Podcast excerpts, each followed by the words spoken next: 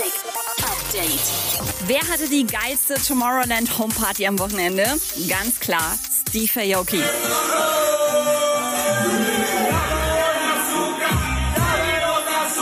Der hat seine ganze Familie in Aokis Playhouse eingeladen, die fetten Boxen im Studio angeschlossen und eine richtige Danceparty gehostet. Er hat bei Katy Perry genauso mitgefeiert wie bei Paul Kalkbrenner.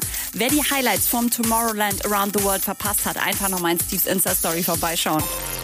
Billie Eilish hat announced, dass sie diese Woche ihre neue Single My Future released und dafür prompt mal 10 Millionen Likes kassiert.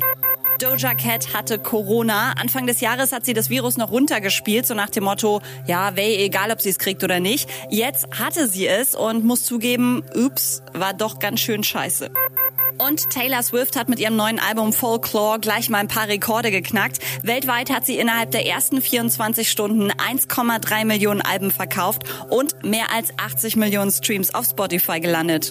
Update mit Claudi on Air. Jetzt auch als Podcast. Für tägliche News in deinem Podcast-Player. Abonniere I Love Music Update.